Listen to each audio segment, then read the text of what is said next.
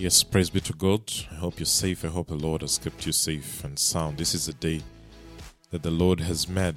We shall rejoice and be glad in it. Thank you for joining us for our study of the Bible. Here, we study the Bible. We aim to study from the book of Genesis to Revelation. By the grace of God, we've been able to do 23 books of the Bible. If you've not been able to listen to the podcast we've done straight from the book of Genesis, I ask you to please find them on our app that's Bible In Depth Network. All you can also be able to find them on all podcast platforms that is Spotify, Stitcher, these are Apple Podcast, Podbean, name it. You'll be able to find them there. And the Lord shall speak to you as you listen because there is no limitation to revelation. God reveals His word to everybody. He reveals it to the preacher. He reveals it to you.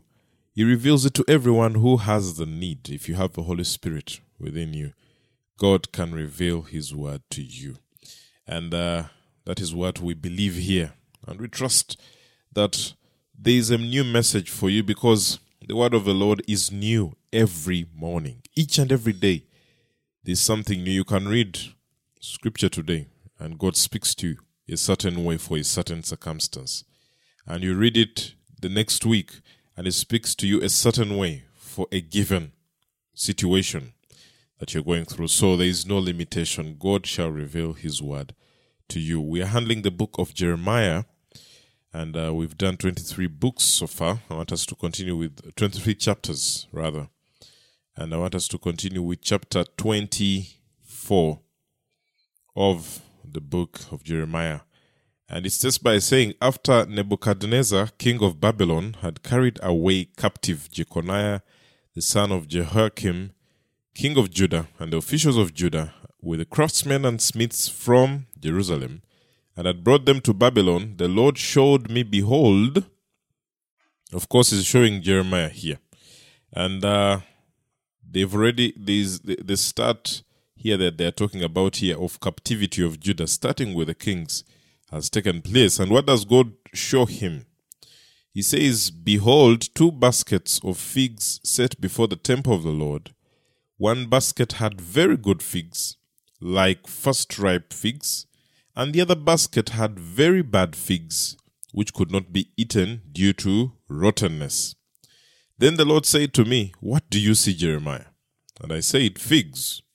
The good figs, very good, and the bad figs, very bad which cannot be eaten due to rottenness. He speaks what he sees. Hmm? Then the word of the Lord came to me, saying, Thus says the Lord God of Israel, like these good figs, so I will regard as good the captives of Judah, whom I have sent out of this place into the land of the Chaldeans. Of course, they're talking about those that have gone into captivity, into the authority or territory of Nebuchadnezzar. For I'll set my eyes on them for good, and I'll bring them again to this land, and I'll build them up and not overthrow them, and I'll plant them and not pluck them. I'll give them a heart to know me, for I am the Lord, and they'll be my people, and I'll be their God, and they will return to me with their whole heart. God is saying, Yes, you've gone as captives. Yes, they've taken you. Yes, you are not people who were following me at the time, you let go of me, of my precepts, of my conditions that I had given you. But those that have gone to captivity, don't worry. The time shall come, I'll bring you back, I'll give you a heart, yeah, to know me, to understand me. Hebrews chapter 8, verse 10 says, For this is the covenant that I'll make with the house of Israel after those days, says the Lord. I will put my laws into their mind and write them in their hearts, and I will be to them a God, and they shall be to me a people. And that's a reference given here to tell you that God once again speaks of his interest for the people of Israel. Remember, this is a message he has told them before, to, telling them that you will be my people, I'll be your God. And after all the trouble that they went through together in their relationship, there was judgment that came upon them to be taken into captivity. But then he says, A time will come and you will come back, and you will be my people. I'll be your God. Those of you who have gone. But verse 8, he speaks about, but like, he's giving reference now to the second part of the vision that uh, Jeremiah is, has seen of the bad figs. He says, But like the bad figs which cannot be eaten due to rottenness indeed, thus says the Lord, so will I will abandon Zedekiah king of Judah and his officials and the remnant of Jerusalem who remain in this land and the ones who dwell in the land of Egypt. What happens? Some have gone and uh, been taken by Nebuchadnezzar, taken captive, going to the land of the Chaldeans. And then there are those who say, oh, We shall remain here. Doesn't matter. When the invasion is happening, some will hide, some will do all tricks to stay there, and some even run off to Egypt. He says those are the bad figs. Yes, judgment has come, and they have to face it. If it's to go out out there and uh, be under the control of Nebuchadnezzar, that's what God has said. Now he's saying for those who have not gone, including the king Zedekiah, those who decide to stay and dwell in this land, he says, I'll make them a terror and an evil for all the kingdoms of the earth as a reproach and a proverb, a taunt and a curse in all places where I will scatter them. I will send the sword, the famine, and the pestilence upon them until they are destroyed from the land which I gave to them and therefore, Father, saying, Those who have remained here, wait for your doom. Wait for your destruction. Wait for famine. Wait for pestilence. That's a message he's giving to them. Now the word of the Lord came to Jeremiah concerning all the people of Judah in the fourth year of Jehoiakim, the son of Josiah, king of Judah. And here, this was the first year of Nebuchadnezzar, king of Babylon. This is when the word of the Lord came to him, which Jeremiah the prophet spoke to all the people of Judah and to all the inhabitants of Jerusalem, saying, From the thirteenth year of Josiah, the son of Amon, king of Judah, even to this day, these twenty three years, the word of the Lord has come to me, and I've spoken to you again and again but you have not listened. He has spoken to them, but they have not listened. How many times does God speak to us again and again and we don't listen? Yeah, you and I. In this world today, this is not just reference to the people of the past, no. Even to us today. How often does God speak to us and we do not listen? And because they've not, and the Lord has sent to you all his servants and the prophets again and again. But you have not listened, nor inclined your ear to hear. Saying, Turn now everyone from his evil way and from the evil of your deeds, and dwell on the land which the Lord has given to you and your forefathers forever and ever, and do not go after other gods to serve them and to worship them. And do not provoke me to anger with the work of your hands, and I will do you no harm. Yet you have not listened declares the Lord. And why? In order that you might provoke me to anger with the work of your hands to your own harm. Of course, this is a characteristic of Israel during the time of the kings. And uh, it's a season where we see Israel refusing to obey the Lord. They refuse to obey the law. They refuse to do that which He has warned them about and told them to do told them not to do, they decide to do that. They worship other gods. Yeah? The works of their hands. And here they say, You provoke me to anger with the work of your, hands to your own harm. What they are doing with their hands is meant to destroy them. When you go and do evil that is going to destroy you, when you set up your own destruction, when you start relationships that you know these are the ones that are going to bring me down, when you start connections that you know they're un, uh, ungodly and they're the ones that are going to bring your own harm. And God here is saying, You've started relations with other gods. You've started worshiping other gods. That's what you decided to do as Israel, and that's bringing you to your own harm. Therefore, thus says the Lord of hosts, because you have not obeyed my words, what is he going to do?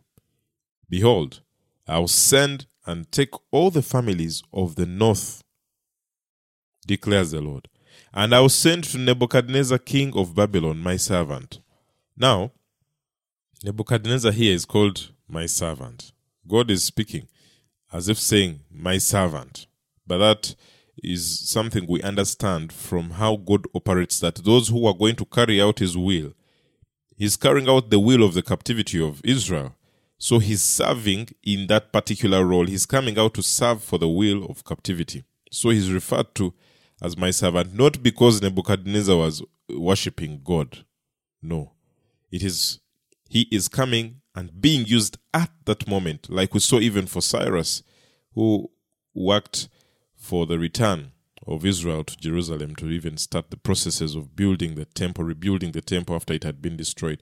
Him also being regarded as a servant, but they are carrying out the work of God for a given purpose at a given time. So they are serving for that will that God wants to be done. So he says, I'll send to Nebuchadnezzar, king of Babylon, my servant, and will bring them against this land and against its inhabitants, and against all these nations round about, and will utterly destroy them, and make them a horror and a hissing and an everlasting desolation. Moreover, I will take from them the voice of joy and the voice of gladness, the voice of the bridegroom and the voice of the bride, the sound of millstones and the light of the lamp.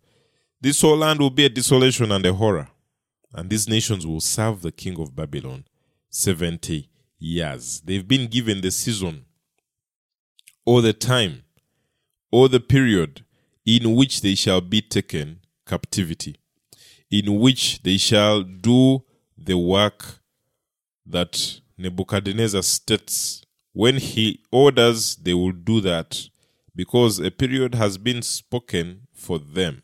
For 70 years, they shall be under this captivity.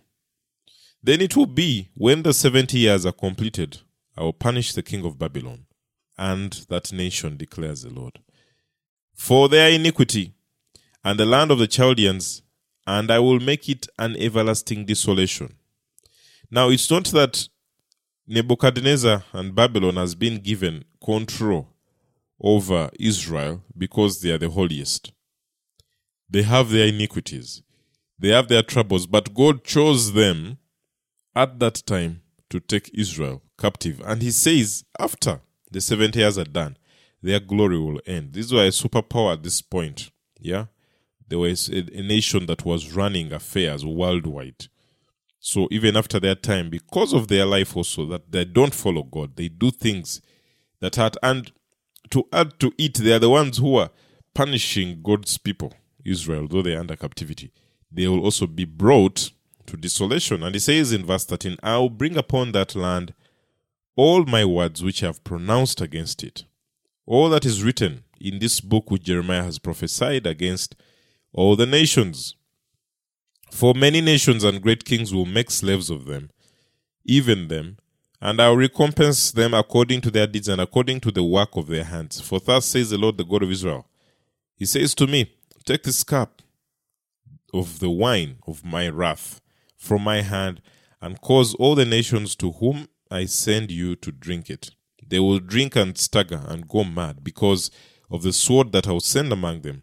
Then I took the cup from the Lord's hand and made all the nations to whom the Lord sent me drink it. Jerusalem and the cities of Judah and its kings and its princes to make a ruin, to make them a ruin, a horror, a, sick, a hissing and a curse, as it is this day. Pharaoh, king of Egypt, his servants, his princes, and all his people and all the foreign people, and all the kings of the land of Uz, and all the kings of the land of the Philistines. is giving them all. Yeah, they take they are partaking of this cup that is going to cause them to stagger. Yeah. Even Ashkelon, Gaza, Ekron, and the remnant of Ashdod, Edom, Moab, and the sons of Ammon, and all the kings of Tyre, and all the kings of Sidon, and the kings of the coastlands, which are beyond the sea, and Dedan, Tema, Buz, and all who cut the corners of their hair, and all the kings of Arabia, and all the kings of the foreign people who dwell in the desert, and all the kings of Zimri, and all the kings of Elam, all the kings of Media, all the kings of the north, near and far.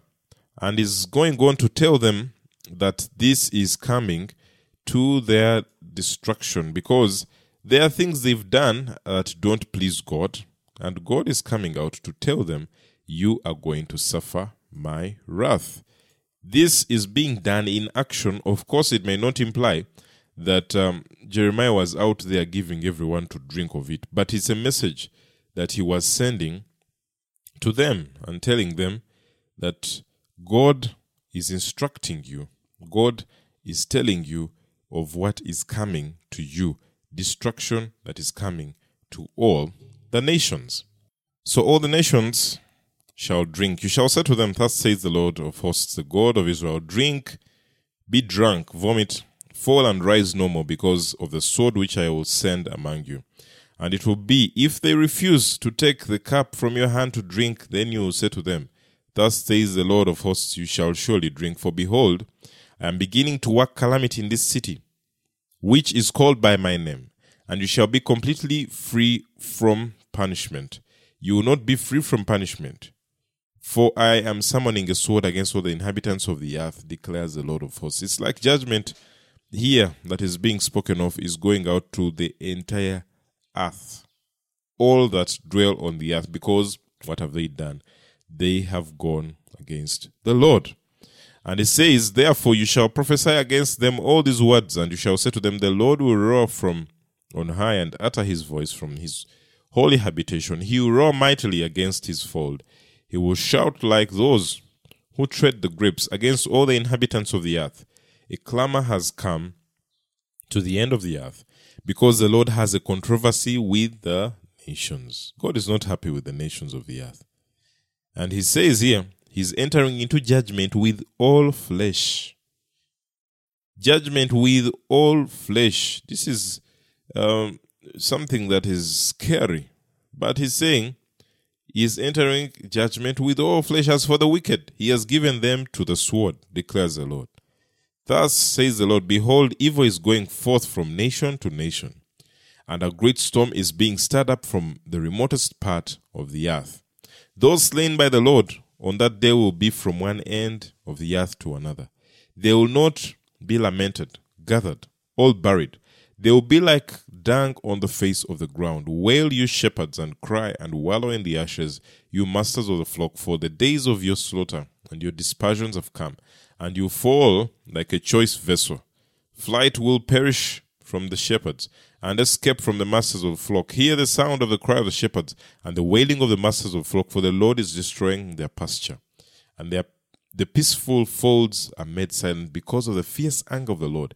He has left his hiding place like the lion, for the land has become of horror because of the fierceness of the oppressing sword and because of fierce anger. God is speaking to Jeremiah here about judgment coming to the earth. Of course, when we don't follow God, we are prone to judgment. When we don't walk with the Lord, we are prone to judgment. When we don't stand for the Lord, we are prone to judgment. And that is a message that goes out to the entire earth. Judgment is coming soon. And those who do not follow, who don't subscribe, who don't give their life to Jesus to take full charge and control, judgment is looming. Just like that which is spoken of here through Jeremiah. And it will pass through the whole earth, every section of the earth. Those that have not taken Jesus as their Lord and Savior and walked with Him. Because it's one thing to say that prayer, the salvation prayer, it's another to walk that life. And uh, it's unfortunate in the world today as Christians, we've taken it simple and normal. That it's just a simple prayer you say, and after you've said it, go on and live your old life. Go on and do what you used to do. That's not the case. You have to live a life that honors God if you're to escape this judgment that is to come. These people of Israel knew God. They knew He existed, but they were not walking with Him. They knew about, they read the books, they knew of a God who helped themselves, brought them out of captivity, but they were not walking with Him. They kept on doing other things, worshipping other gods, doing, building small gods, oppressing the poor, shedding innocent blood. They did all that in the knowledge of God. So, when the prayer is said that brings you into that family of Christ, that salvation prayer you make when you're called up to the altar, there is a life you live after that. And that life matters greatly. Because what you say with your mouth has to be followed with how you act moving forward. So judgment has been proclaimed against the whole earth, as Jeremiah speaks there. Chapter 26 In the beginning of the reign of Jehoiakim the son of Josiah, the king of Judah, this word came from the Lord, saying, Thus says the Lord, Stand in the court of the Lord's house, and speak to all the cities of Judah who have come to worship in the Lord's house all the words that I have commanded you to speak to them. Do not omit a word. He's telling Jeremiah on their worship day, stand where they can all hear and speak these words. And he's saying, do not omit a word. Every single word I'm giving you, you will have to say it. Perhaps they will listen and everyone will turn from his evil way, that I may repent of the calamity which I'm planning to do to them because of the evil of their deeds. God is saying, I still have a, a room to forgive, room to help them, room to save them from the captivity that is coming. Now go and stand and say these words. Perhaps they can change. They live that evil life and change, and probably that evil shall not come upon them. He's a God who is gracious even from the days of Israel. He is a God of second chances. He's a God who gives opportunity. How many times has God spoken to us telling us, change? And you're out there in your Sunday service, and the preacher comes up and speaks about your exact life and says, change. God is giving you another opportunity. It's the same thing here. And he's saying, perhaps they'll change from their evil deeds, and you'll say to them, Thus says the Lord, if you will listen to me, to walk in my law, which I have set before you, to listen to the words of my servants, the prophets, whom, I'm, whom I have been sending to you again and again, but you've not listened, then I'll make this house like Shiloh, and this city I'll make a curse to all the nations of the earth. Now he comes out and says, If you don't watch out, you're going to face the trouble Shiloh, face destruction. What happens after he has spoken this? The priests and the prophets and all the people heard Jeremiah speaking these words in the house of the Lord. When Jeremiah finished speaking all that the Lord had commanded him to speak to all the people, the priests and the prophets and all the people seized him. Jeremiah has come and told them what God is saying and how he wishes the best for them and how he's considering that if they change, then he can take away the judgment. When he has spoken all these things and given him the given them the consequences of not listening to God, what do they do? They seize him, and what do they say? You must die. There's a roar going on at that place. The people are angry. The kings are angry. The priests are angry. The prophets. Of course, he's a prophet. There are other prophets who are false. We looked at that earlier.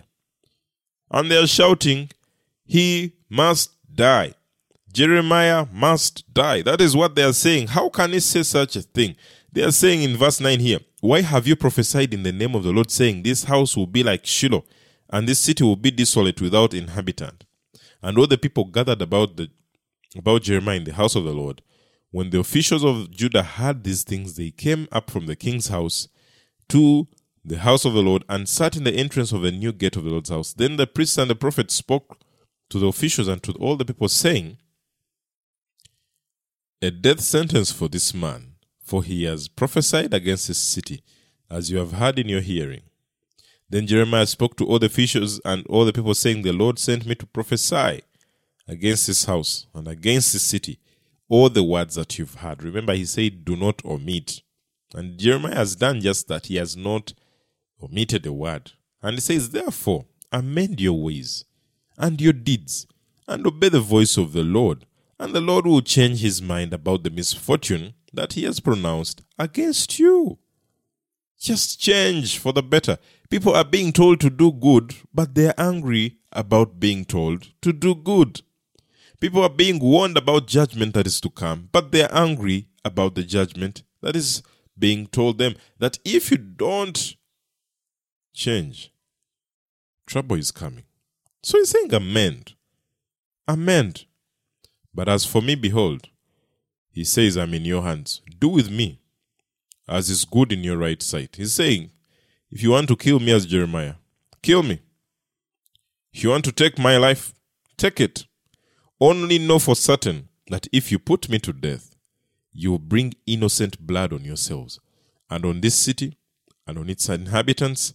For truly the Lord has sent me to you to speak all these words in your hearing. He's saying, If you want to kill me, do so, but I've done my job.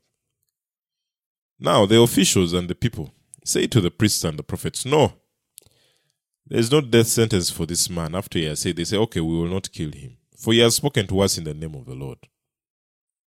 Then some of the elders of the land rose up and spoke to all the assembly and, uh, of the people, saying, Micah of Moresheth prophesied in the days of Hezekiah, king of Judah, and he spoke to all the people of Judah, saying, Thus says the Lord of hosts. They're talking about Micah here. And uh, one of the prophets that we'll read of here. Of course, now this shows you that the order in which the books are assembled does not necessarily mean those are the, how the events happen, because that book will come after the book of Jeremiah, where this prophet Micah is speaking. But it is not, from what we read here, the people are speaking about him while they want to kill Jeremiah, yet he is already gone because they are giving reference to him. Yeah. And they are saying, Zion, the word that he said, yeah, he said, Zion will be plowed as a field, and Jerusalem will become ruins, and the mountain of the house as the high places of forest. Did Hezekiah, king of Judah, and all Judah put him to death? Did he not fear the Lord and entreat the favor of the Lord, and the Lord changed his mind about the misfortune which he had pronounced against them? Yeah. So they are giving reference. It's like some have, some people have come back to their senses and they're saying, we can't kill this man. Let's get reference from what happened in the past with that prophet. Yeah? And saying, but we are committing a great evil against ourselves. Indeed, there is also a man who prophesied in the name of the Lord, Uriah the son of Shemaiah from Kiriath Jearim. And he prophesied against this city and against this land words similar to all those of Jeremiah. They are now giving references of prophets that have spoken before. And they're saying, when King Jeho- Jehoiakim and all his mighty men and all the officials heard his words. Then the king sought to put him to death, but Uriah heard it, and he was afraid and fled and went to Egypt. Then King Jehoiakim sent men to Egypt. Elthan the son of Achah and certain men with him, they went into Egypt. They brought Uriah from Egypt and led him to King Jehoiakim, who slew him with a sword and cast his dead body into a burial place of the common people. But the hand of Ahikam the son of Shaphan was with Jeremiah, so that he was not given into the hands of the people to put him to death. Of course, they've given reference here of the other prophets that existed and how they were treated badly, and because of that, there was judgment. This is one of the ways that Jeremiah is spared. This is one of the ways that God uses because He speaks through people. There, you know, in the turmoil and in the event that people have lost their cool, there are those who remain calm, collected, have analyzed the words of Jeremiah, and have looked into the books of the past. They've heard that Micah spoke about this, and they were saved. Uriah also spoke about it, though for him he was killed for these words. But these people sit and analyze and say, No, we cannot make an error to see Jeremiah die because these are words from the Lord which we have to put into considerations and change. Because if we change, then probably the Lord shall forgive us and forgive our sin, and we shall not be under judgment. So that's how Jeremiah's life is spared by these men who came out to stop this entire group from killing Jeremiah. Jeremiah has spoken. Jeremiah has given the message from the Lord. He has not omitted a word. And there are words that have been spoken to us from the Lord. There is no omission. They are clear. They say, change your life, transform, live that life of the world, and walk with me. And if you do that, whatever judgment is to come, that will see those who are evil, it shall not touch you, because I will watch over you if you change. And that's the word to us today. That when God speaks and says, I'm giving you another opportunity, take it. If God speaks and says, I'm giving you another chance, take it. And that's the word today. Take another chance that has been given to you. Accept Jesus and walk with Him. If you had fallen, get back in touch and walk with Him. It's another opportunity by the grace of the Lord. A time comes when the grace runs out.